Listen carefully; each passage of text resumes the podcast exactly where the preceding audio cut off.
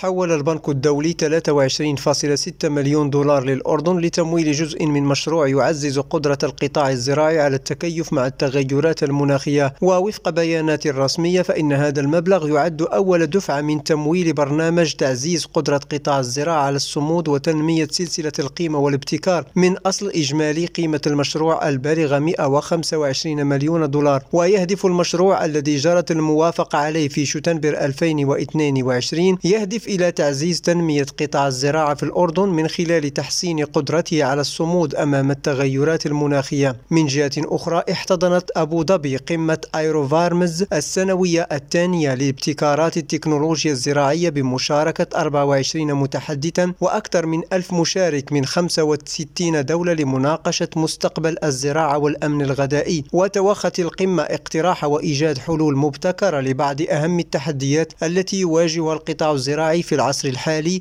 والارتقاء بمستقبل الغذاء ودعوة قادة الفكر للحوار واتخاذ الإجراءات اللازمة لوضع أسس راسخة للتعاون والبحث مع الشركات والهيئات الرئيسية في المنطقة لمواجهة تحديات الزراعة الخارجية المتزايدة نتيجة الظروف البيئية القاسية والاضطرابات التي تشهدها سلاسل التوريد وناقشت القمة سبل التعاون لاستكشاف إمكانات الزراعة العمودية الداخلية وقدرتها على تلبية الاحتياجات الغذائية للسكان في جميع أنحاء العالم وتطوير حلول مبتكرة لاستدامة الإنتاج الزراعي. لريم راديو جواد كربي عمان.